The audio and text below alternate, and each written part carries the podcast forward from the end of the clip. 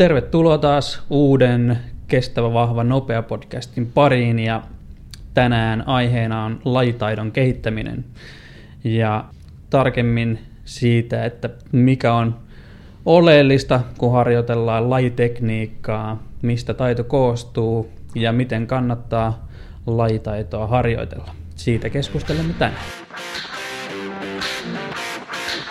Tervetuloa Kestävä, vahva, nopea podcastin pariin. Asiaa kestävyysurheilusta, harjoittelusta, vaivojen hoidosta ja ammattilaisten kokemuksia. Isäntinä fysioterapeutit Arttu, tekniikkatohtori Peltola ja Joel Temporeisi Jokinen. Tervehdys kaikille. Mun nimi on Arttu Peltola ja toisella puolella pöytää seisoskelee. Joel Jokinen, terve vaan. Ja tänään tosiaan lajitaidon kehittämisestä keskustellaan. Ja lähdetään liikkeelle vähän termien määrittämisestä tähän alkuun. Joo. Eli taidon lajeista, jotka oikeastaan voidaan jakaa kahteen osaan. Eli puhutaan tällaisesta yle- yleistaidosta ja sitten lajikohtaisesta taitavuudesta, joka sitten jaetaan tekniikkaan ja tyyliin. Eli jos vähän pilkotaan näitä, niin tämä yleistaitavuus on tavallaan sellainen taustalla oleva asia, joka liittyy kaikkien uusien liikkumistaitojen opetteluun. Eli lyhyesti niin yleistaitavuus tarkoittaa kykyä oppia erilaisia liikkumisen tapoja ihan yleisesti, mutta myös tähän tässä niin kuin urheilun viitekehyksessä. Lajikohtainen taitavuus tarkoittaa lajin tekniikan tarkoituksenmukaista käyttämistä tilanteiden vaatimalla tavalla, myös kykyä korjata sitä tekniikkaa ja siinä tapahtuvia virheitä ja kykyä oppia nopeasti myös sitten uusia variaatioita siitä tekniikasta. Ja tyyli on taas sitten suoritustekniikan persoonallinen ilmaisutapa. Juuri näin. Ja sulla oli jo jonkunnäköinen esimerkki myös näistä tekniikan ja tyylin erosta. Joo, mun mielestä semmoinen konkreettinen tai semmoinen havainnollistava ö, esimerkki tästä on, että jos kaivaa vaikka YouTubesta minkä tahansa vaikka uintikisan finaalin, siellä kahdeksan, kahdeksan henkilöä rinnakkain lähtee tekemään sitä samaa suoritusta, että vaikka nyt joku vaikka vapaa-uinti nyt esimerkkinä siellä uintilajina, niin nämä vapaa-uinnin, nämä tekniikan elementit, niin tunnistaa jokainen, ei, ei tarvitse tietää mitään uinnista, mutta kun vähän aikaa kattelee sitä uintia, niin, niin sieltä alkaa tunnistaa niitä, että mun seitsemänvuotias poikakin pystyy sieltä sanomaan, että, että, että miten uidaan vapaa-uintia. Että sieltä löytyy heti tällaisia vaikka, että kädet pyörii eri tahtiin, potkut menee eri tahtiin, hengitys tapahtuu sivulta, siinä ollaan pääasiassa niin kuin vatsa kohti pohjaa ja näin. Niin nämä on niitä kaikilta näitä kahdeksalta uimarilta löytyviä asioita, ja näitä voidaan kutsua, että ne on niitä tekniikan peruselementtejä. No sitten kun päästään vähän pidemmälle siinä, niin aletaan huomata, että okei, että ihan, ihan samanlaista se ei kuitenkaan ole niillä kaikilla. Että sieltä löytyy eroavaisuuksia, että miten sitä vapaa-ointia toteutetaan. Et esimerkiksi pinnanpäällinen se käsivedon palautus, niin jollain voi olla kyynärpää ihan tosi suorana siinä, ihan lukittuna, toisella se voi olla tosi koukussa, joku hengittää oikealta puolella, joku taas vasemmalta, joku hengitti joka toisella käsivedolla, joku joka neljännellä, joku saattaa vähän tahdittaa käsivetoja, että käsi odottaa toista edessä, toinen saattaa pyörittää niitä käsiä kuin tuulimyllyn lavat. Eli näitä muuttuvia tekijöitä me voitaisiin sitten kutsua, että ne on jokaisen uimarin henkilökohtainen uintityyli, jolla he toteuttaa sitä tekniikkaa. Kyllä, ja näitä tyylejä löytyy jokaisesta lajista. Ja sitten lähdetään yleistaidon merkitykseen siinä lajikohtaisessa tekniikassa ja sen oppimisessa. Yksinkertaisesti laaja yleistaitavuus luo myös paremmat valmiudet opetella näitä uusia liikemalleja ja sitten tätä lajikohtaista suoritustekniikkaa. Ja mitä useampia liikemalleja urheilijalla on, sen paremmat valmiudet myös tällä urheilijalla on omaksua niitä uusia asioita. Eli koordinatiiviset valmiudet, eli lihasten ja hermoston yhteistoiminta on kehittynyt yleistaitojen harjoittelun myötä. Eli voitaisiin sanoa, että tämä yleistaitavuus on osa semmoista niin sanottua urheilullisuutta, jota niin kuin myöskin kestävyysharrastajilla on, on jonkin verran hyvä olla. Et samoin kuin on hyvä olla tietty määrä voimaa olemassa, nopeutta olemassa, liikkuvuutta, niin samalla lailla tätä yleistaitavuutta niin täytyisi löytyä riittävästi, jotta pystyy esimerkiksi omaksumaan sen lajikohtaisen taloudellisen tekniikan. Eli pitäisi olla yksi asia näiden muiden joukossa, joita niin harjoitellaan. Kyllä. Nyt monesti sellaisessa tilanteessa, että jos ryhmässä treenataan ja siellä joku tulee ensimmäistä kertaa mukaan ja se sille näytetään joku juttu, että tehdään sitä tällä tavalla ja se ei ole ensimmäistäkään kertaa sitä aikaisemmin tehnyt ja sitten tota, se nappaa siitä kiinni, kun olisi tehnyt sitä vuosia ja vuosia mm. jo, niin sitten se kertoo myös siitä sellaisesta urheilullisuudesta, mitä on nuorempana tehty.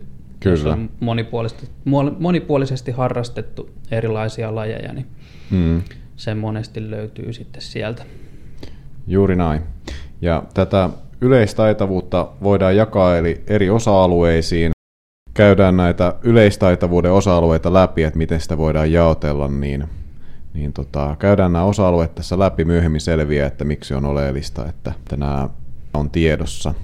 Ensimmäisenä osa-alueena meillä on täällä ää, reaktiokyky, joka tarkoittaa käytännössä kykyä havaita ärsyke – ja reagoida kyseiseen ärsykkeeseen liikkeellä.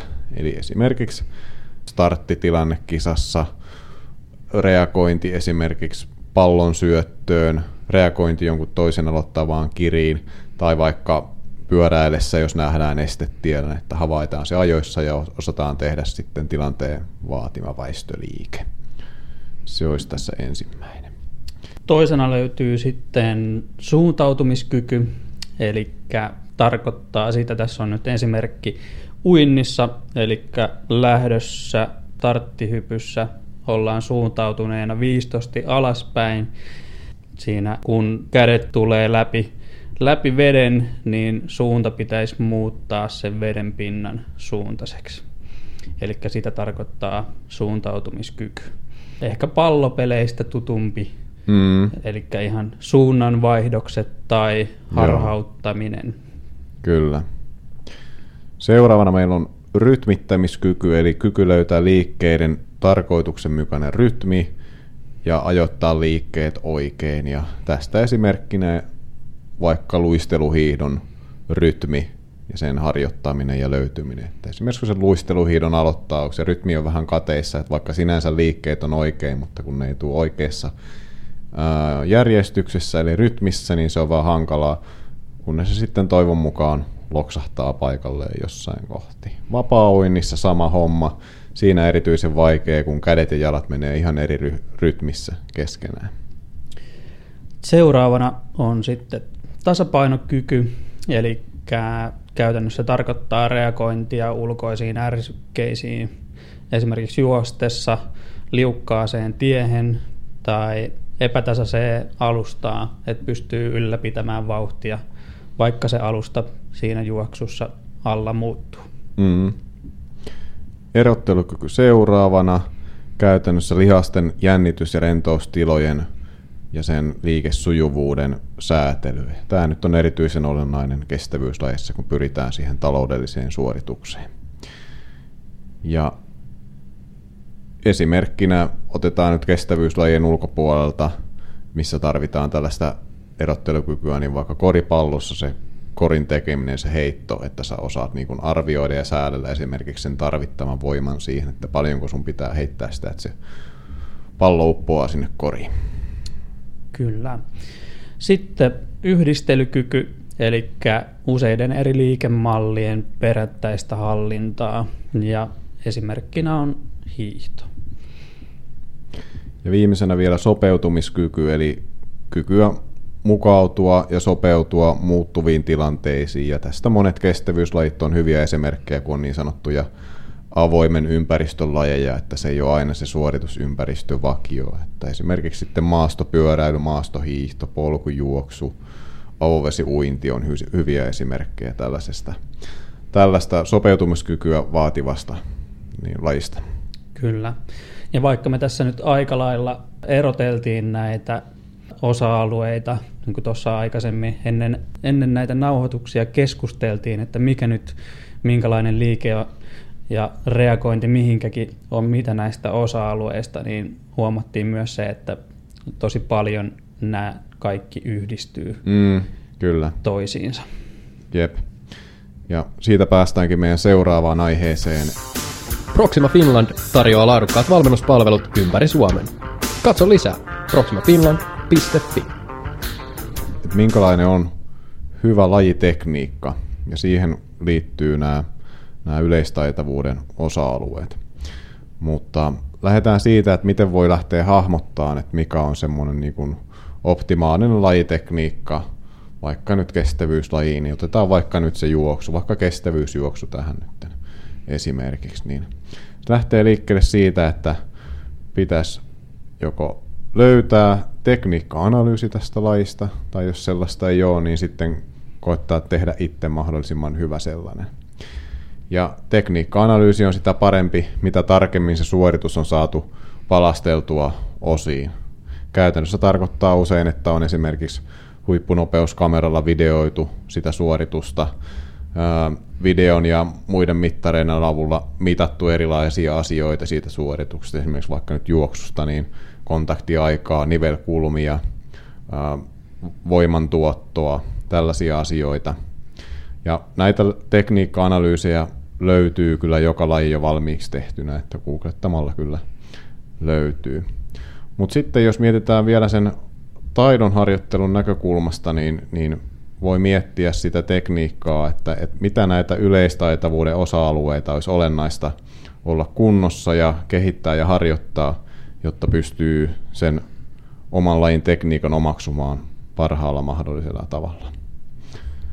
Tuossa vähän käytiin jo niin esimerkinomaisesti läpi niin kuin kestävyyslajien näkökulmasta noita yleistaitavuuden osa-alueita, että, että mitä asioita olisi niin kuin hyvä, mitä siellä taustalla on, jotta pystyy omaksumaan niitä asioita kestävyyslajeista.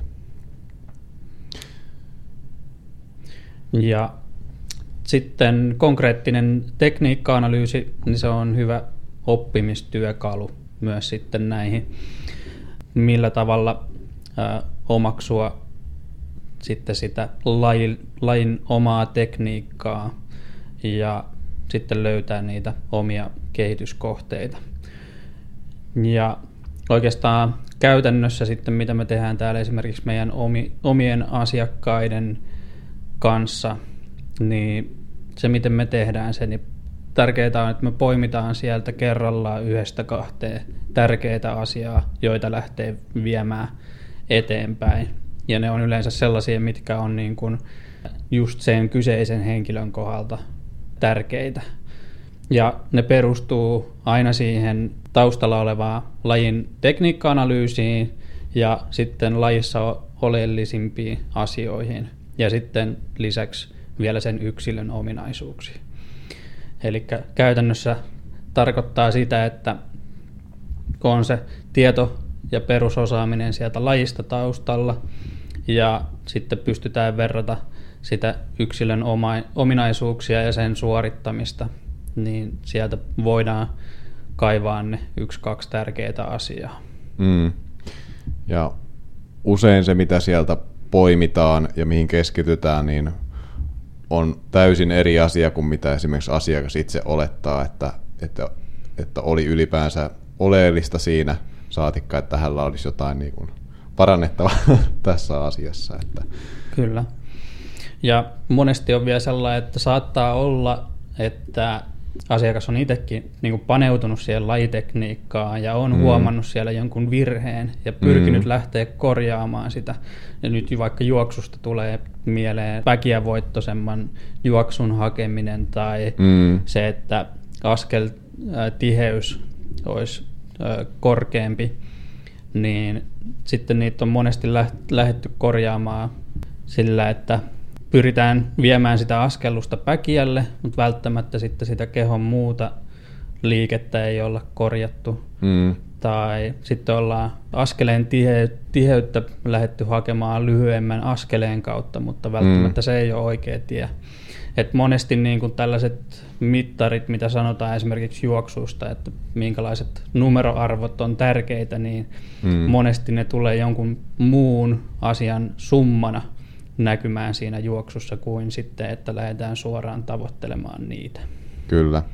Eli tavallaan usein asiakkaat on nähnyt ehkä seurauksen, mutta ei, ei ole välttämättä löydetty sitä syytä, että miksi niin käy siinä tekniikassa. Että, Kyllä. Että esimerkki vaikka uinnin puolelta, niin, niin moni asiakas on saattanut tiedostaa tai nähdä vaikka videolta omaa uintiaan, että, että vaikka että vapaa potkussa, että jossain kohtaa, että jalat aukeaa tosi paljon, että ne on ihan semmoisessa saksiasennossa ja toteaa, että okei, että mun potku ei ole kunnossa, että treenataan potkua. Mutta usein se potku, potkutekniikka ja potkuharjoittaminen ei ole se, että millä se korjaantuu, vaan se syy sille, että ne jalat aukeaa on se, että siinä on jossain kohtaa uidessa niin asento vedessä on sen verran heikko, että, että siinä lähdettäisiin muuten vajoamaan, ellei korjausliikkeen avattaisi niitä jalkoja ja koetetaan sillä, sitä kautta hakea lisää pinta-alaa ja nostetta siellä vedessä. Eli nähtiin se seuraus, jalat aukeaa, mutta tekniikan korjaaminen lähti sieltä syyn kautta, eli asentoa pitikin harjoitella. Ja noi on aika hedelmällisiä välillä hetkiä, kun mm. tota, asiakkaalla niin sanotusti lamppu pärähtää päälle ja ollaan katsottu vaikka sitä keskivartalon toimintaa, että hei kun sulla tapahtuu täällä näin, niin sitten se aiheuttaa sun jaloissa tällaista ja tällaista. Ja silloin päästään aika paljon monesti eteenpäin. Kyllä. Siirrytään eteenpäin ja, ja seuraavaksi tällaisia, ää, ainakin meidän mielestä niin kuin perusasioita, mitkä pitää olla niin kuin, pitkä pitää tietää ja tiedostaa, kun lähtee harjoittelemaan. Olisi sitten lajitekniikoita tai tämmöistä yleistaitavuusharjoittelua tekemään, että mitä siellä taustalla on. Ja tota, ensimmäisenä meillä on tiedostamaton ja tietoinen oppiminen. Osaako Arttu kertoa että mitä ne käytännössä tarkoittaa. Joo, eli tietoinen oppiminen tarkoittaa sitä, että valitaan, esimerkiksi valitaan juoksutekniikasta yksi osa-alue ja lähdetään sitten joko vaikka drillinomaisesti tai juoksulenkillä, niin sitten painottaa, painottaa sitä. Se voi nyt esimerkiksi olla tämä askeltiheyden nostaminen. Mm. Sitten taas tiedostamaton oppiminen on sitä, että ei tietoisesti keskitytä opeteltavaan asiaan, vaan enemmänkin se suoritusympäristö tai tehtävät ohjaa sitten ää, niin kuin tietämättä sinne oikeaan tai väärään suuntaan siinä lajissa tai tekniikassa. Eli toisin sanoen, et, et tiedä oppivasi tai kehittäväsi niin kuin sitä työn alla olevaa asiaa. Jep. No kumpi näistä sitten olisi parempi tapa lähteä vaikka kehittämään sitä lajitekniikkaa? Kumpaa kannattaisi mieluummin hyödyntää? Silloin jos mietitään sitä tietoista oppimista, niin käytännössä pystytään käsittelemään yhtä asiaa kerralla.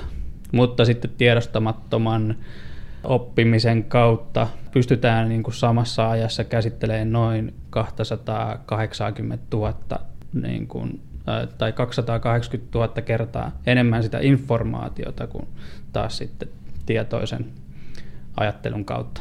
Joo, siinä on melkoinen ero siinä tiedon käsittelymäärässä ja, ja kyllä se on semmoinen, joka näkyy käytännössä, että – et silloin jos me keskitytään yhtä, johonkin asiaan tekniikasta, oikein keskitytään, että nyt mä teen hyvin, niin kyllä sitä liikkeestä tulee yleensä semmoinen vähän motorisesti hidas ja kömpelö, kun sitten taas, että jos vaan niin, niin sanotusti annetaan mennä, niin että, niin, että se liike tulee selkärangasta, niin, niin silloin se näyttää paljon paremmalta. Eli toisin sanoen, niin kannattaisi kyllä pyrkiä vaihtamaan ajatusta tämän tekniikkaharjoittelun suhteen siihen, että, että ettei se olisi ainakaan pelkästään sitä, että okei, että nyt mä keskityn tähän näin, että nyt kehitetään tätä, vaan pyrkiä käyttämään tämmöisiä sitten ehkä niin kuin keinoja, jotka edistää sitä tiedostamatonta oppimista. Kyllä. Et tässä näin hyvänä esimerkkinä tästä tietoisesta versus tiedostamattomasta oppimisesta ne oli asiakkaan kanssa altailla ja, ja henkilö itsekin niin kuin tietää ja tunnistaa olevansa tämmöinen ikään kuin ylianalysoija, että miettii vähän niin kuin liikaa koko ajan sitä, että mitä tekee ja, ja että tämä keskittyy paljon ja analysoi tosi paljon niitä yksittäisiä juttuja sieltä. Ja sen näköistä se uinti oli. Mutta sitten hänelle annettiin toisenlainen tehtävä, että et niin ei, ei keskitytty mihinkään yhteen asiaan, vaan annettiin vaan tehtävä, ja tehtävän ohjaus oli vähän sellainen, että nyt ei, niin kuin, nyt ei anneta aikaa miettiä, että oli, tehtävä oli, että okei, että sun tehtävä on uida altaan tästä päästä tonne päähän, niin nopeasti kuin pystyt, aika alkaa nyt tähän tyyliin. Ja näyttikin tosi hyvältä. Se oli no. ihan erinäköistä se uinti. Ja se no. oli meille molemmille ehkä semmoinen niin aha-hetki, että okei, tällaista meidän kannattaa varmaan painottaa jatkossakin. Jep.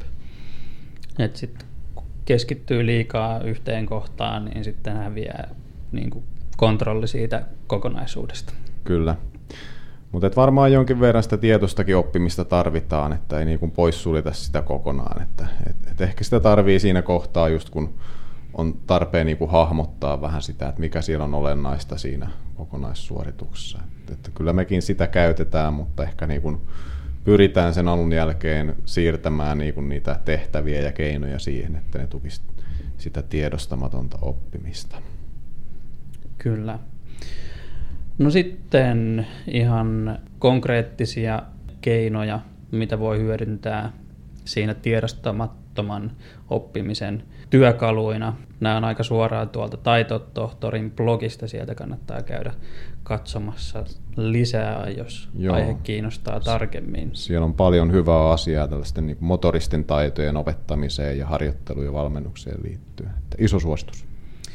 Yes. Eli ensimmäinen on lajisuorituksen hahmottaminen erilaisten metaforien kautta yksityiskohtaisiin osiin pilkkomisen sijasta.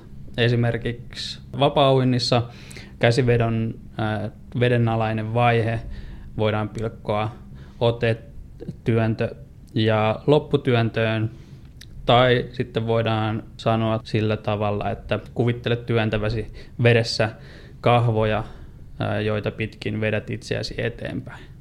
Niin se voi niin kuin enemmän ohjata sitä tekniikkaa sitten sinne oikeaan suuntaan. Kyllä. Ja aika moni asiakaskin niin kuin sitten, kun vähän käydään tätä kautta asiaa läpi, niin osaa niin kuin jo kertoa ja sanottaa niin kuin sitä omaa tekemistä, että okei, että mä oon miettinyt tätä niin kuin tällä, tällä tätä asiaa, just vaikka, että, että mä vedän kahvoista tai, tai vaikka, että, että mä juoksen, että, että mä juoksen niin kuin ninja, että se on semmoista kevyttä ja hiljasta se mun juoksu.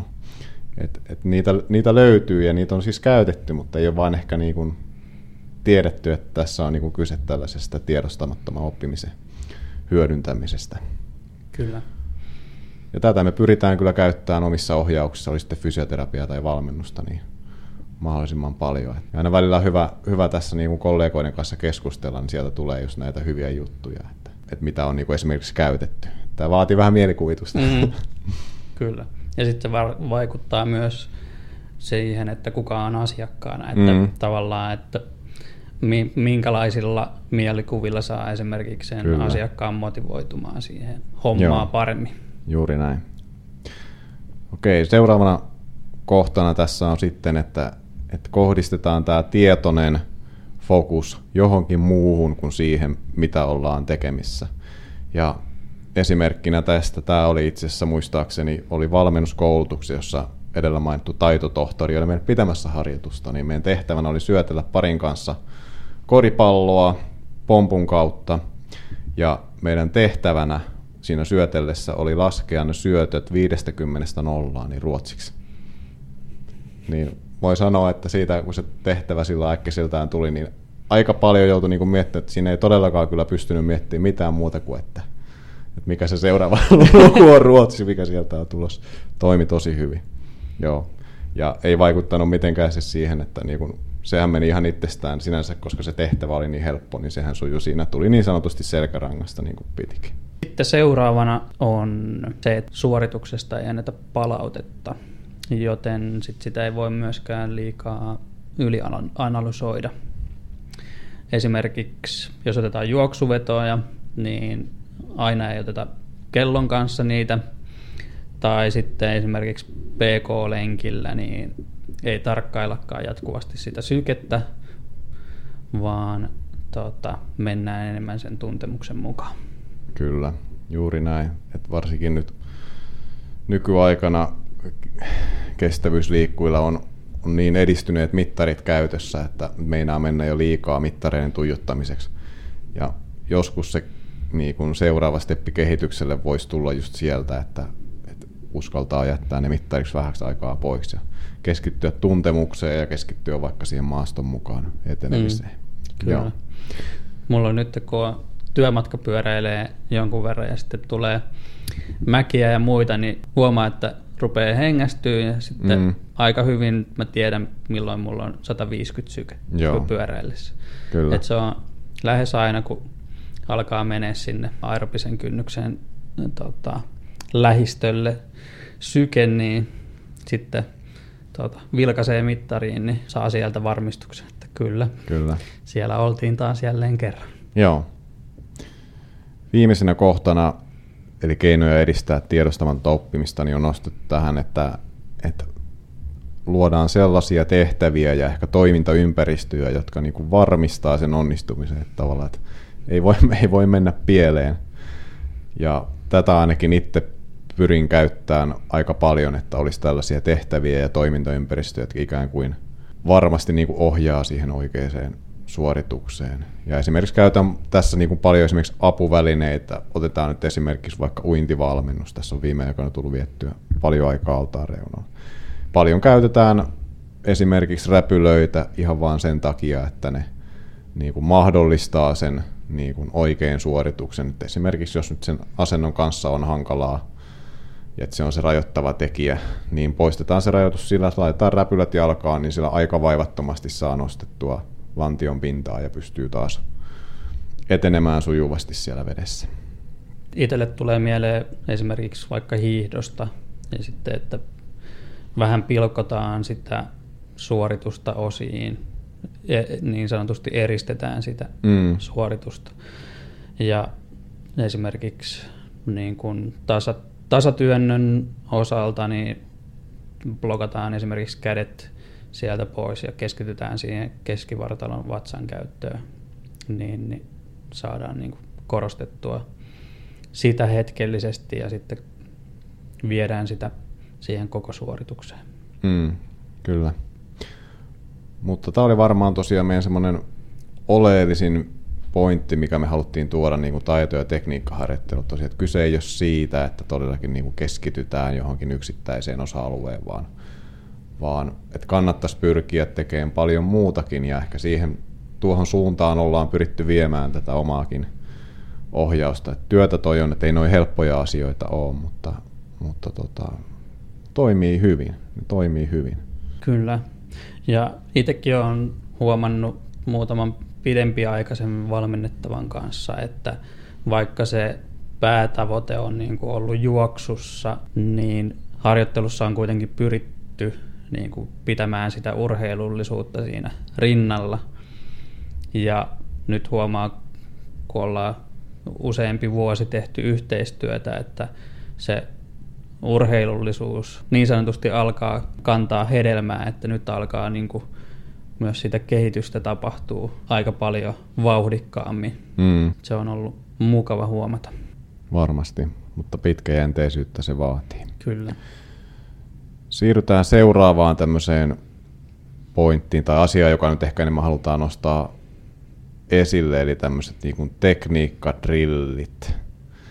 Ja tämä on semmoinen asia, että tämä on niin kuin monelle vaikka, vaikka nyt juoksu, juoksuasiakkaalle, juoksua harrastaneelle asiakkaalle semmoinen tuttu asia, että, että kun sanotaan, että okei, että on tekniikkadrille, että joo, kyllä mä tiedän, että on tehnyt, että polvennostojuoksu, check ja pakarajuoksu, check, kaikki, mä osaan ne kaikki. Mm. ja, että, ja että kysytään, että minkälaista tekniikkaharjoittelua olet tehnyt, niin sitten luetellaan niin kuin kaikki rillit, joita on joskus ollut har, harjoituksessa. Niin ei ole ehkä kuitenkaan osattu niin kuin siinä mielessä tehdä niitä oikein, että, että se ajatus on ollut, että, että tekniikkaharjoittelu on yhtä kuin drillien toistamista. Mutta oleellista olisi, jos nyt lähdetään siitä, niin jotenkin tietää tai oivaltaa siinä drillejä tehdessä, että, että miksi niitä tehdään. Mikä, että yleensä niillä on joku pointti, että minkä takia sitä tehdään. Toi polvennostojuoksu on hyvä esimerkki, että se on, sitä on varmaan jokainen te, tehnyt jossain kohtaa. Ja sinänsä äkkiseltä ajatella yksinkertainen, että juostaan eteenpäin sillä että polvet nousee vähän korkeammalle. Mutta siinähän se pointti harvoin on se, että et, et nostellaan niitä polvia, vaan, vaan usein, ja mitä niin kuin itsekin niin sitä tekee, niin siinä on pointtina pitää lantio koko ajan ylhäällä, huolimatta siitä, että ne polvet käyvät aika korkealla. Eli kyse onkin enemmän esimerkiksi, tai se voi viedä siihen suuntaan, että se on esimerkiksi enemmän tämmöinen juoksuasennon ylläpitoharjoitus. Mm. Ja mm. näin tehtynä siitä tulee huomattavasti paljon vaikeampi. Yksi hyvä esimerkki on myös nämä tällaiset niin kuin jalan heilautukset. Mm. Heitet, heilautetaan jalka suorana, suorana eteen, niin sitten helposti lähdetään tavoittelemaan niin sanotusti sillä jalalla taivaita ja sitten käytännössä on yläkroppa ihan rutist, rutistuneena eteenpäin ja kurkotetaan kädellä sinne varpaisiin. Mm. Mutta aika harva juoksee sellaisessa tosi etukumarassa mm. asennossa selkäpyöreenä, vaan että pitäisi pyrkiä kannattamaan enemmän sitä, niin kuin hakea sitä juoksu asentoa sinne yläkroppaan. Mm. Ja yksi, mitä kanssa pyrin painottaa, on se, että painopiste on koko ajan jalan päällä. Mm. Eli Kyllä. on sitten polvennostojuoksu tai jalan heilautus, niin toinen jalka on silloin maassa ja on niin sanotusti se tukipiste, niin sit se painopiste pitäisi olla sen tukipisten päällä koko ajan. Kyllä. Ja periaatteessa niin kuin noita koordinaatioharjoituksia pitäisi pystyä tekemään sille, että pysyy ihan paikallaan, mm. eikä liik eteenpäin. Kyllä. Ja nämä on ollut myös monille asiakkaille semmoisia oivalluksen aiheita, että, että, että ehkä niin kuin ajatus niin kuin tekniikkaharjoittelusta on ollut semmoinen vähän, että, että hoho ja, ja että kyllähän näitä on tehty mutta sitten riittää, että otetaan vaikka ihan tämmöinen joku yksi tämmöinen, vaikka nyt sille asiakkaan tekniikassa joku olennainen juttu, vaikka nyt tuommoisen drillin kautta ja kerrot, okei, tämä on se asia, mitä tässä niinku haetaan ja mikä pitää toteutua. Mutta se ei riitä se pelkkä drillien tekeminen, eli, eli se on keino saada ehkä se niin kuin, vaikka tämmöisen niin ylikorostamisen kautta niin oivallus siitä, että, että, että mikä oli oleellista – mikä se oli se lajitekniikan elementti, mikä nyt tässä, niin kuin, minkä mä sain sujumaan tälle, niin se pitäisi kyllä heti siirtää siihen lajisuoritukseen. Et usein meilläkin sitten, niin, että jos tehdään vaikka nyt niitä juoksudrillejä, niin, niin siihen heti perään tulee melkein sitten se lajisuoritus. Tehdään vaikka tietty matka, vaikka nyt sitä polvennostojuoksua, ja sitten päätetään se vaikka semmoiseen juoksurullaukseen. Esimerkiksi näin. Kyllä. Ja toinen, mitä on käyttänyt esimerkiksi, niin on se, että lähdetään siitä kiihdyttämään. Mm. Että polvennostojuoksusta, niin siitä lähdetään kiihdyttämään vähän niin kuin vedon, vedonomaisesti, mutta tarkoitus ei ole se, että otetaan tällainen sprinttimäinen kiihdytys, vaan että tavallaan siinä polvennostojuoksuasennossa mm. lähdetään sitä kiihdytystä tekemään ja pidetään yllä, yllä sitä asentoa ja just mitä sanoit aikaisemmin, se, että lantio pysyy siellä korkealla ja saadaan korostettua sitä mm. niin kuin, tiettyä vaihetta siinä juoksussa. Kyllä. Onko kroppa jumissa? Älä jää vaivan kanssa yksin. Fysioterapeuttimme auttavat sinut kuntoon. Lisää osoitteesta proximafinland.fi. Sitten ennen kuin jatketaan tuonne palautteen ja miten se vaikuttaa oppimiseen, niin älkää ihmetelkö, jos äänenlaatu vähän muuttui paremmaksi toivottavasti tässä vaiheessa. Meillä oli tuossa pieniä tota, ääni- ja nauhoitusongelmia, niin koitettiin vähän korjailla niitä ja toivotaan, että nyt on vähän mukavemman kuulosta. Mutta mennään asiaan, eli palautteeseen ja se, että miten palaute ja sen antaminen vaikuttaa sitten oppimiseen. Joo, ja siitä voisi tällä lyhyesti sanoa, että sopiva määrä oikeanlaista palautetta oikeaan aikaan annettuna voi edistää sitä lajitekniikan oppimista. Eli siinä oli aika monta asiaa liittyen siihen, että, että mitä liittyy tämmöiseen hyvään niin kuin palautteen antamiseen, joka edistää oppimista. Ja jos lähdetään purkaan sitä ensinnäkin sitä kautta, että miten se useimmiten menee, että on se sitten kestävyysurheilussa esimerkiksi usein se on kanssa liikkuja, jolta kysytään paljon, että kato miltä mun juoksu näyttää tai uinti näyttää. Tai sitten ehkä me valmentajatkin joskus sorrutaan siihen, että me yli, ylianalysoidaan ja me niinku innostutaan ja kerrotaan kaikki, mitä me nähdään siinä. Ja nimenomaan me kerrotaan kaikki virheet, mitä me nähdään, kun joku sanoo, että kato mun tekniikkaa. Niin me keskitytään niihin virheisiin ja me kerrotaan niitä virheitä ihan hirveä lista, että mitä siellä oli. Niin se ei ole kauhean ehkä rakentavaa palautetta. Eli tärkeimpänä siinä ensinnäkin, että pitää pystyä keskittyyn olennaiseen. Että vaikka sä näkisit sieltä sata eri juttua, niin otan niistä asioista yksi, maksimissaan pari kolme asiaa, mitkä on ne tärkeimmät esimerkiksi nyt saada kuntoon. Keskityn niihin ja kerron niistä. Ja muistan myös kertoa, että mikä siellä oli hyvää, ettei palautteen anto yhtä kuin se, että kerrotaan kaikki huonot asiat sieltä, vaan siellä on jotain, mikä toimii, niin sitä on vähintäänkin yhtä tärkeää vahvistaa kuin sitä, että kerrotaan, että mitä sieltä pitäisi, pitäisi muuttaa siitä suoritustekniikasta.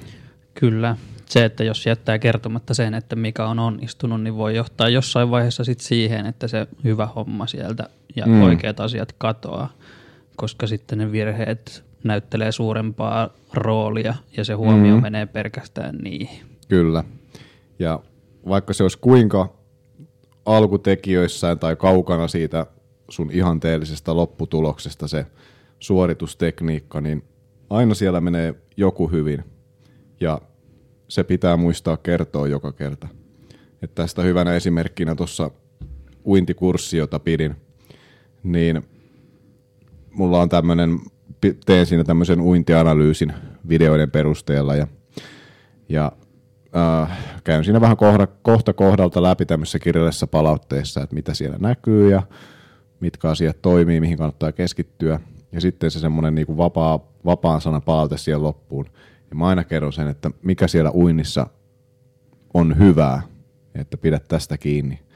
Niin sitten tämä on semmoinen asia, minkä mä jo ihan niin kuin sen kummemmin ajattelematta teen, niin että minkä palautteen sain tästä sitten ryhmäläiseltä oli se, että et, et, et se yksi lause siellä niin kuin pelasti ja palautti hänen uskonsa siihen, että on oikeasti pysty oppimaan tämän uinnin joskus. Se tuntuu niin vaikealta koko ajan, se on raskasta, eikä oikein tiedä, että onko se menossa niin kuin oikeaan suuntaan vai ei. Niin se, että siellä oli lause, että uintisi on renno ja sujuvan näköistä, niin teki sen muutoksen, että niin kuin itseluottamus nousi. Et, et mä oon jo oppinut jotain, että mä todellakin pystyn tähän. Sopiva määrä palautetta sille liikkujalle tai asiakkaalle, niin monesti sekin on sellainen, että riippuu tosi paljon persoonasta, että kuinka mm. montaa asiaa niin sanotusti kykenee käsittelemään mm. siinä samanaikaisesti. Ja että alkaa ole kolme asiaa vaikka yhden harjoituksen aikana, että jos mullekin tulee asiakas, niin tulee juoksuanalyysiin, juoksutekniikka-analyysiin, niin se kolme on niin kuin ehdoton maksimi, että mm. sitten jos menee neljää tai viiteen, niin sitten alkaa olla jo niin monta asiaa, mm. ja että ne ensimmäiset unohtuu siellä. Kyllä. Ja sitten siinä pahimmassa tapauksessa käy silleen, että se tekniikka niin kuin hajoaa ihan kokonaan. Mitä äskenkin mm. sanottiin, että se, ne hy- hyvät asiat katoo, katoo sieltä. Kyllä. Joo, siitä tulee semmoinen vähän sekava ja epävarma olo, kun on tullut monenlaista oihetta, että mikä näistä oli tärkeä, että mihin mä näistä keskityn vai koitanko mä keskittyä näihin kaikkiin, ja sehän ei onnistu. Kyllä. Eli niin sanotusti vähemmän on enemmän. Joo, juuri näin.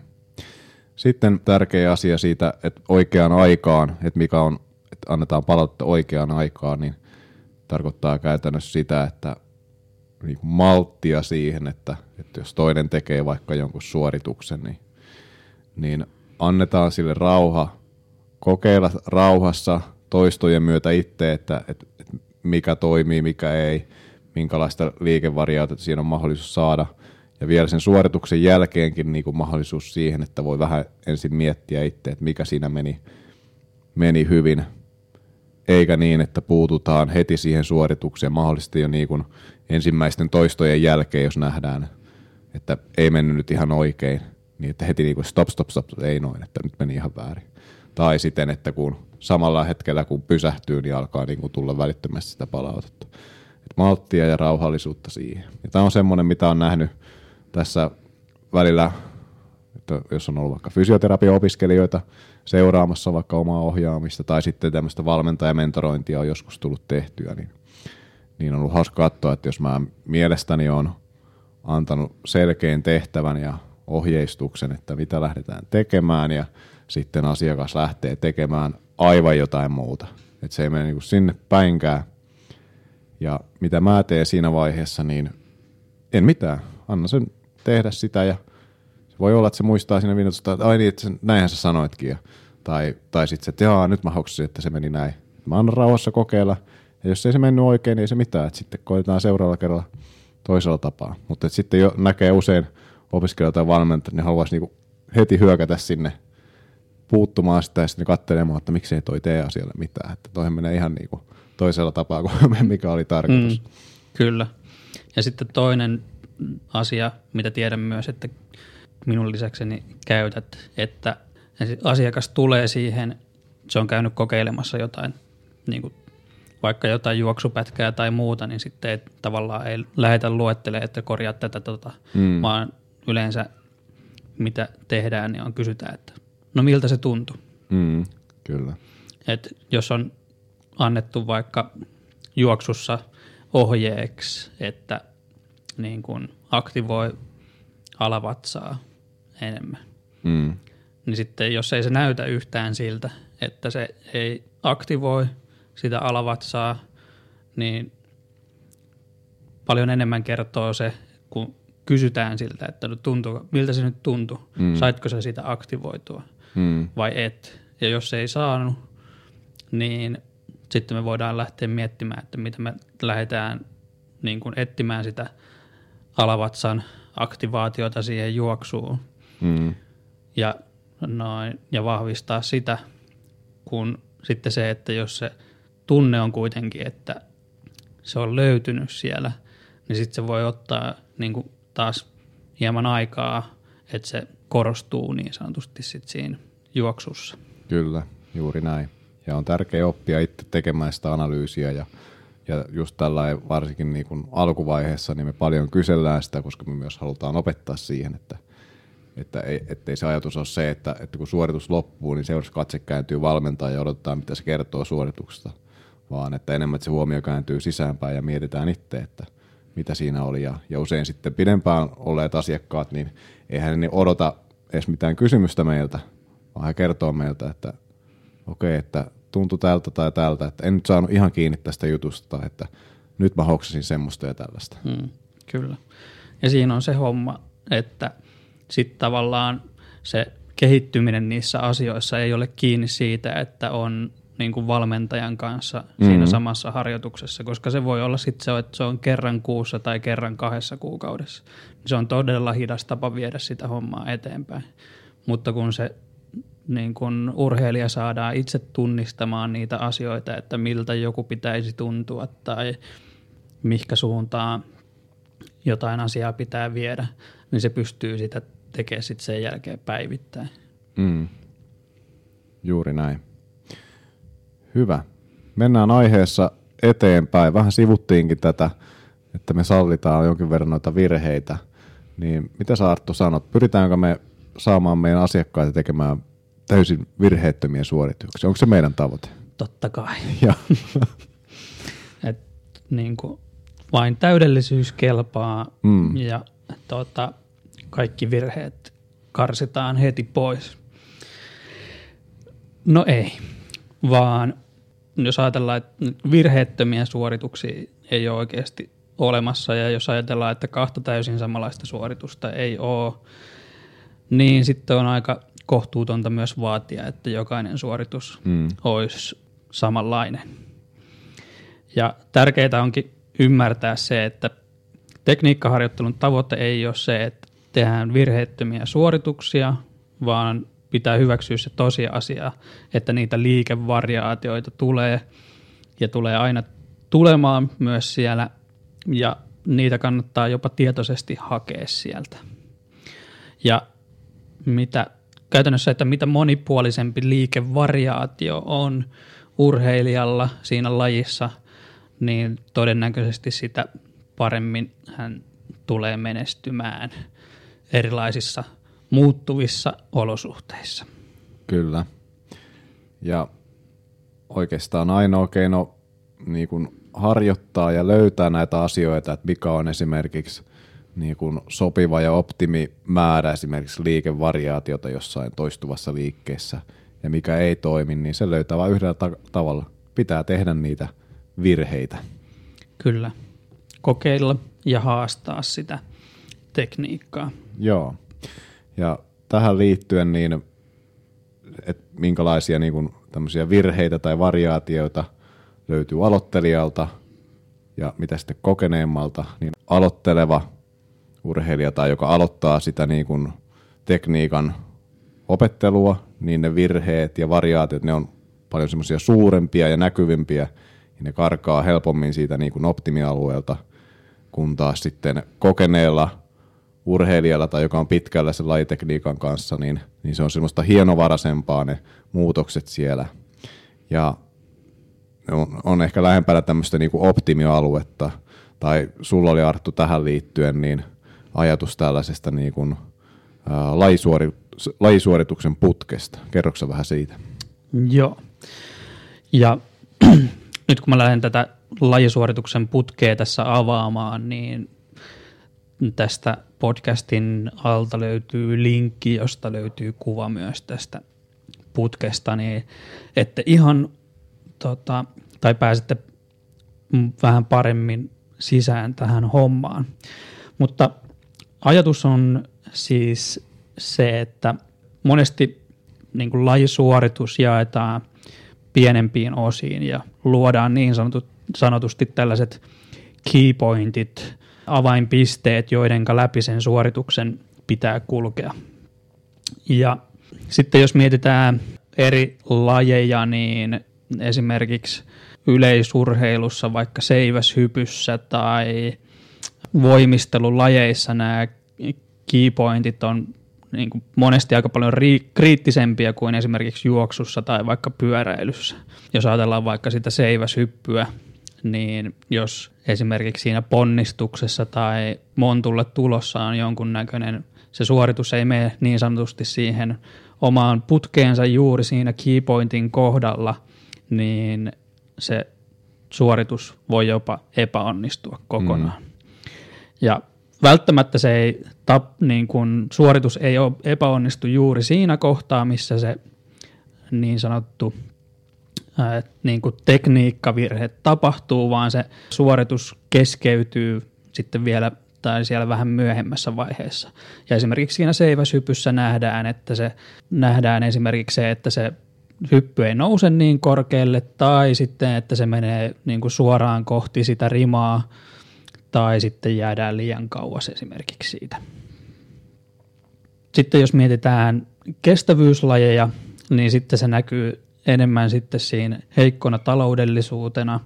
Ja sitten jos mennään teknisesti haastaviin maastoihin, niin siinä vaiheessa rupeaa tulee niitä haasteita. Tai sitten esimerkiksi erilaisissa kontaktilajeissa, jos ajatellaan vaikka jenkkifutista, niin sitten siinä on peruselementti on se juoksu ja sitten sen haasteen, joka siitä juoksun lajisuorituksen putkesta sua koittaa konkreettisesti tönästä pois, mm. on se vastustajan puolustava pelaaja. Ja jos nyt otetaan esimerkiksi tähän vaikka polkujuoksu ja mietitään tilannetta, jossa polkujuoksua aloitetaan harjoittelemaan. Ja juoksija on tottunut juoksemaan tasaisella alustalla. Joten metsässä juokseminen voi tuottaa alussa haasteita, kun vastaan tulee juurakoita, kivikoita, on liukasta tai sitten on selkeästi pehmeämpää alustaa ja maastossa voi tulla nopeita laskuja ja nousuja. Ja sitten voi haastaa myös niin kuin rytmillisesti sitä juoksusuoritusta siellä.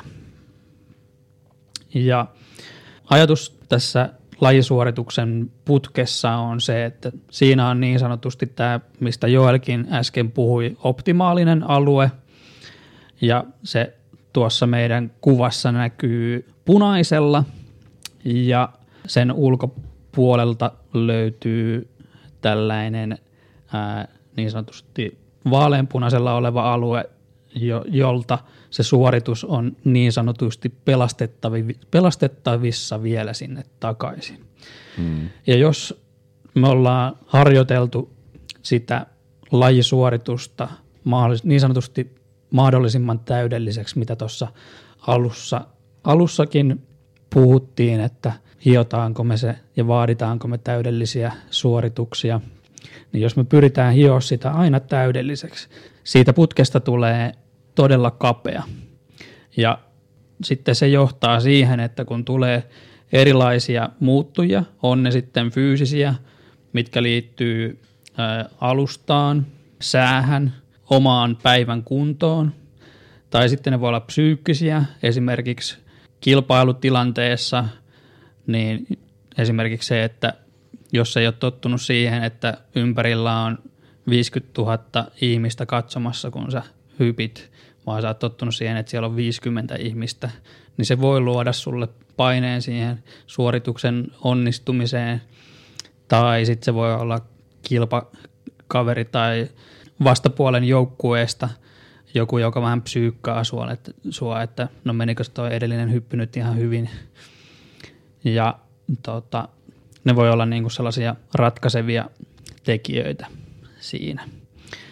Ja tavoitteena olisi, että me saadaan se suoritus pidettyä siellä optimaalisella alueella, mutta mitä me laajempi me saadaan siitä niin sanotusti, sanotaan nyt vaikka turva-alueesta sille suoritukselle, niin vaikka siellä tulisi tekijöitä, jotka pyrkii sitä suoritusta sieltä putkesta saamaan pois, niin meillä on kapasiteettia viedä se suoritus loppuun.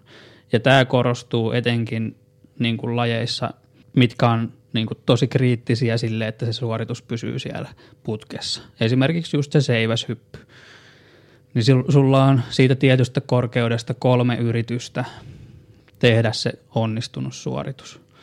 Mutta sitten esimerkiksi juoksun kohdalla, niin aikamoinen puhuri saa tulla, että maratonari kaatuu kyljelleen tuulen voimasta, mutta sitten se vaikuttaa sen juoksijan taloudellisuuteen. Mm. Ja sitten se on taas se, mikä niin kuin pitkällä, pitkässä juoksussa vaikuttaa sitten siihen lopputulokseen. Kyllä.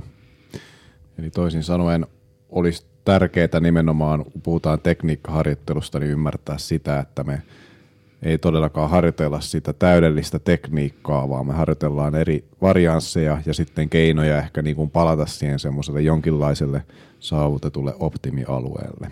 Kyllä.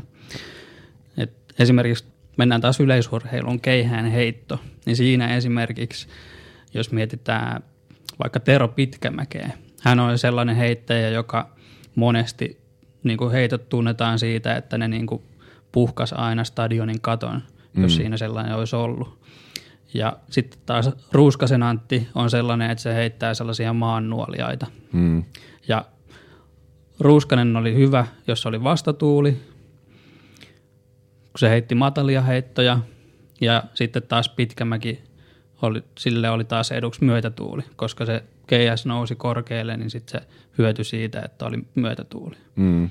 Mutta keihäänheitossakin puhutaan paljon niin kuin siitä välineen, välineen hallinnasta ja siitä lajitaidosta, mm. että miten sä pystyt heittämään erilaisissa olosuhteissa. Mm. Eli tästä esimerkiksi on kyse, että se, että miten vaikka Ruuskanen nyt hallitsee sen keihään, mm. niin kuin, oli sitten kyse vastatuulesta tai myötätuulesta. Eli silloin pitää pystyä heittämään eri tavalla Kyllä. niiden olosuhteiden mukaisesti. Eli ei voi olla yhtä tiettyä tapaa, millä heittää sitä keihästä. Mm, kyllä. Mehän voitaisiin kehittää tuohon nyt, otetaan tuossa toi keihäänheittovalmennus meille, niin kuin tekee sitä ja tehdään semmoinen tota niin, ö, vaikka dronella niin kuin, ö, liikuteltava semmoinen rinkula, jonka läpi pitää heittää. Sitten me vaihdetaan sillä sitä, että minne päin tähdätään. Joo. Joo. Suomen heitto uuteen nousuun. Joo. Yleisurheiluliitto voi ottaa yhteyttä podcastin jälkeen. Onko kroppa jumissa? Älä jää vaivan kanssa yksin. Fysioterapeuttimme auttavat sinut kuntoon. Lisää osoitteesta proximafinland.fi. Vielä viimeinen asia tuohon virheiden tekemiseen, niin tota, siihen liittyy myös iso tämmöinen niin kuin henkinen puoli, erityisesti meillä aikuisilla.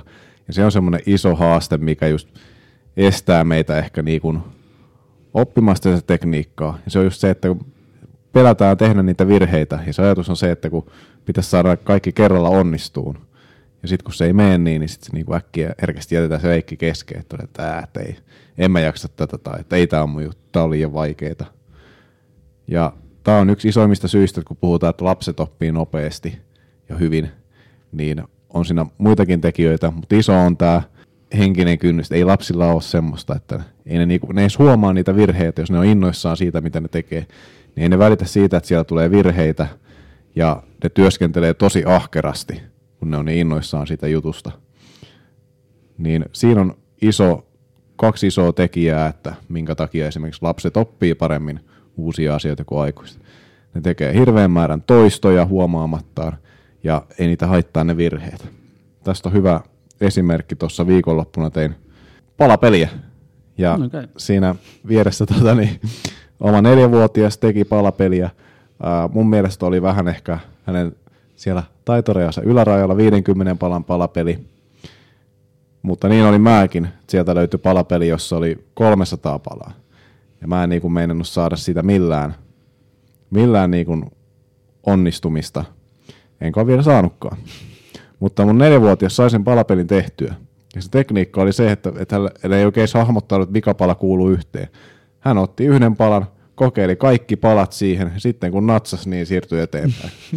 Eli ei välittänyt niistä virheistä, teki ahkerasti töitä, sai sen valmiiksi, oli tosi innoissaan lopulta. Mun taktiikka 300 palapelin kanssa oli se, että mä keskityin siihen, että mä kyllä tiesin, mitkä mä varmasti saan sieltä niin onnistumaan. Mä löysin sieltä jotain juttuja, että noi kuuluu varmasti yhteen. Että mä kerään ne tähän näin ja mä pistän ne. Sitten se kaikki loppu jäi tekemättä. Enkä mä niinku saanut sitä. Ja sitten mä vasta seuraavana päivänä tajusin, että mun pitäisi ottaa nyt, jos mä haluan saada sen valmiiksi, niin mun täytyy ottaa sama keino käyttöön kuin neljävuotiaalla. Mä otan sieltä vaikka yhden kulmapalan, ja sitten kun siihen ympärille on tulossa seuraavaksi 150 samanlaista mustaa palaa, kokeilen yksitellen. Kyllä joku tärppää. Se on mulla edelleen pöydällä se palapeli, ei ole vielä valmis. Kysytään ensi viikonloppuna sitten, että ootko saanut tehtyä. Joo. Mutta toi on kyllä ehkä sellainen just siitä aikuisten liikkumisesta, että miettii vaikka o, niin kuin omissa ryhmissä, että joskus se niin kuin ryhmä ja ryhmässä tekeminen, niin se saattaa madaltaa sitä kynnystä. Ja sitten taas toisilla se saattaa olla sellainen, että etenkin sitten, jos on niin kuin tosi isoja eroja tavallaan mm. niin kuin siinä osaamisen tasossa, niin sitten se voi olla niin kuin sellainen ää, iso niin kuin, tai niin kuin kasvattaa sitä kynnystä taas sitten mm. kokeilla uusia juttuja.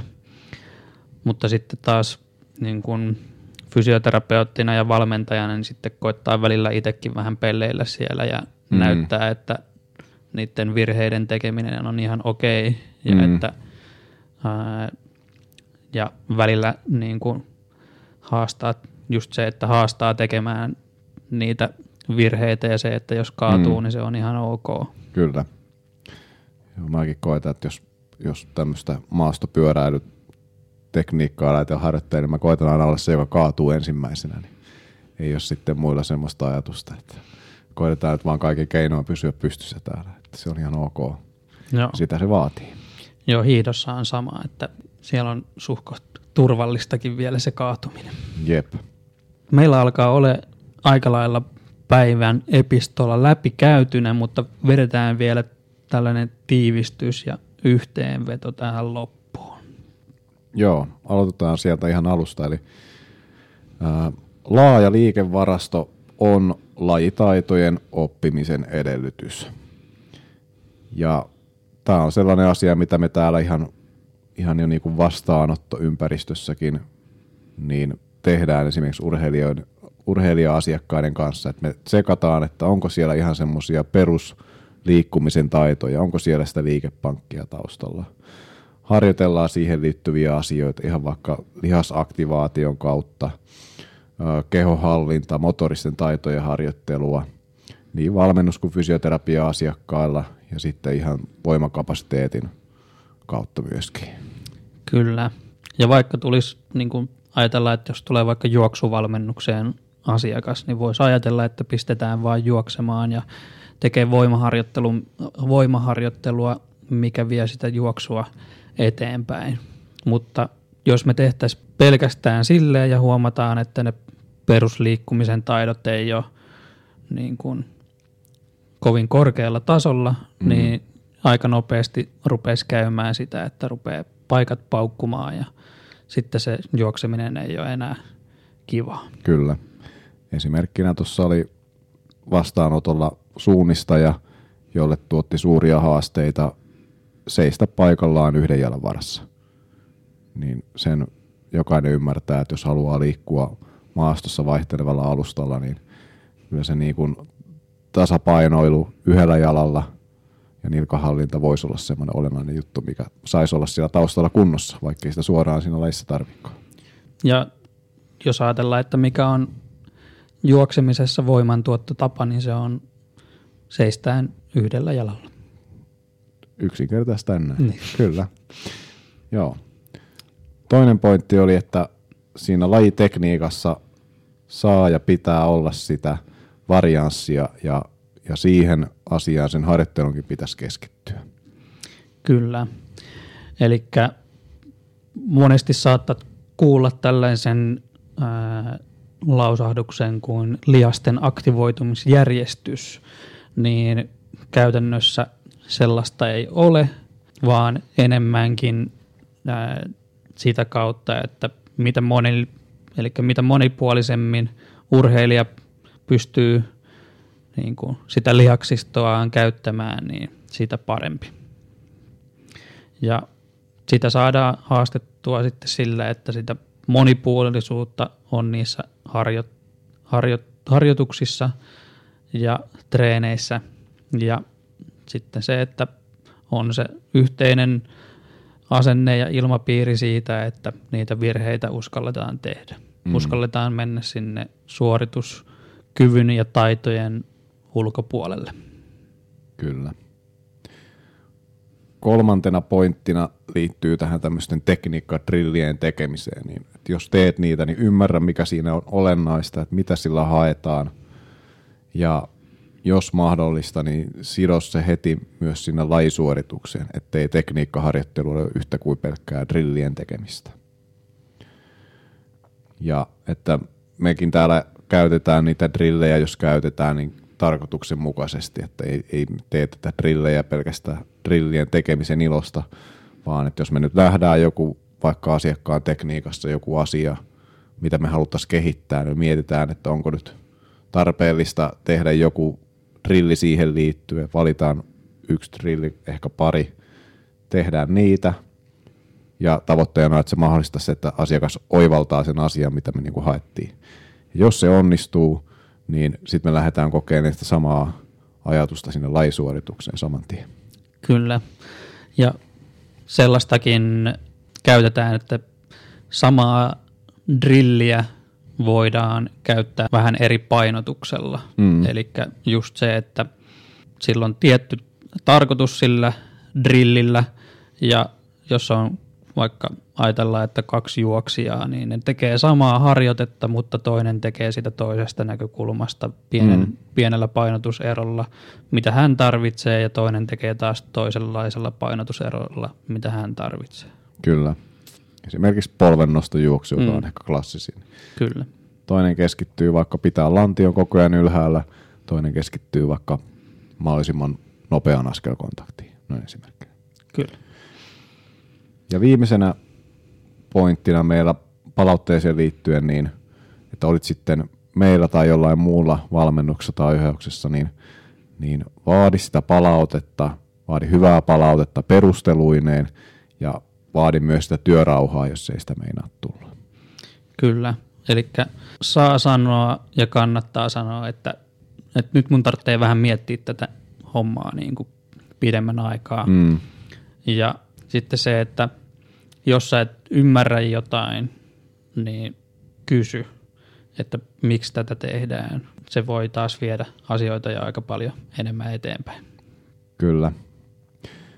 Ja tuohon palautteen antamiseen ja saamiseen liittyen semmoinen pointti vielä. Mekin täällä tehdään sekä ryhmä- että yksilövalmennusta ja ohjausta fysioterapiapuolella.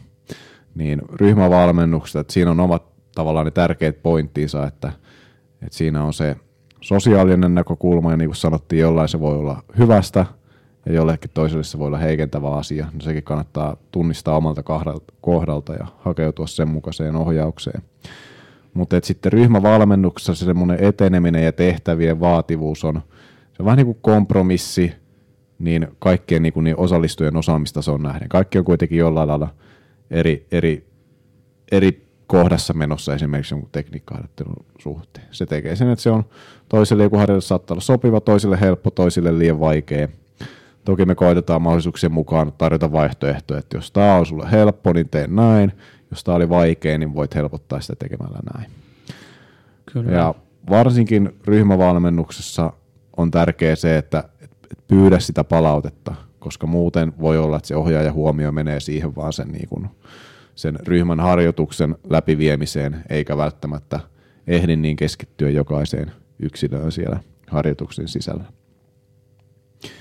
Sitten taas ehkä se yksilövalmennus, niin hyvät puolet siinä on se, että, että siinä sulla on sen ohjaajan tai valmentajan jakamaton huomio sen koko tunnin ajan. Ja näin ollen voi ehkä aikuisilla olla tehokkaampi tapa viedä esimerkiksi tämmöistä tekniikkamuutosta eteenpäin, niin se, että otat sitä yksilövalmennusta. Kyllä. Ja monesti noissakin, jos miettii omia asiakkaita, jotka on käynyt yksilövalmennuksessa sekä esimerkiksi juoksukoulussa, niin sitten se, että ne niin kuin tietyllä tapaa tukee toisiaan, että Mhm. mm-hmm. siellä yksilövalmennuksessa on helpompi katsoa juuri siihen asiakkaan tarpeeseen ja mitkä sillä on niin kuin ne tietyt yksi, kaksi pääkohtaa siellä juoksutekniikassa. Ja sitten voidaan myös niin kuin testata rauhassa sitä, että jos on, si- siihen liittyy joku näköinen kapasiteetti, niin kuin lihasvoimakapasiteetti ää, asia tai jonkun näköinen liikehallinta ongelma siellä taustalla, mutta sitten siihen, siihen ei ottaisi aikaa niin kuin siinä ryhmässä Mm. mutta sitten niin sanotusti ne pääkohdat on selvitetty siellä yksilötunnilla, niin sitten mäkin pystyn sinne juoksukouluun ujuttaa niitä asioita vähän, että mä tiedän, että toi asiakas vaatii tota ja toi vaatii tota. Ja sitten mä pystyn myös muistuttamaan, että hei muistappa pitää tämä niin keskity siihen lantion asentoon ja Mm. että muista nojata vähän eteenpäin tai mikä se kenenkin kohdalla on milloinkin. Hyvä. Seuraa Proxima Finlandia Facebookissa, Instassa ja YouTubessa. Siellä lisää vinkkejä treenejä. Eiköhän me aletaan olla valmiita tältä kertaa. Joo, ja meillä on taas jälleen kerran teille vähän lisämateriaalia, eli tuosta lajitaitoharjoittelusta, niin juoksun osalta löytyy videopätkää, missä vähän äh, annetaan esimerkkejä siitä, että miten juoksua pystyy vähän monipuolistaa ja haastaa eri tavoilla, että sinne juoksuun saa sitä varianssia ja sitä liikkeen monipuolisuutta. Siitä löytyy videopätkä tuosta alta linkistä meidän sivuille, niin sieltä löytyy myös YouTuben puolelta pääsee siihen käsiksi. Ja eiköhän pistetä tältä kerralta mm, mikrofonit kiinni ja studio hiljaa. Moro. Morjes. Kiitos seurasta. Laita podcast seurantaan ja saat ilmoituksen aina, kun uusi jakso ilmestyy. Facebookissa ja Instassa lisää harjoitteluun liittyviä vinkkejä. Nähdään lenkillä.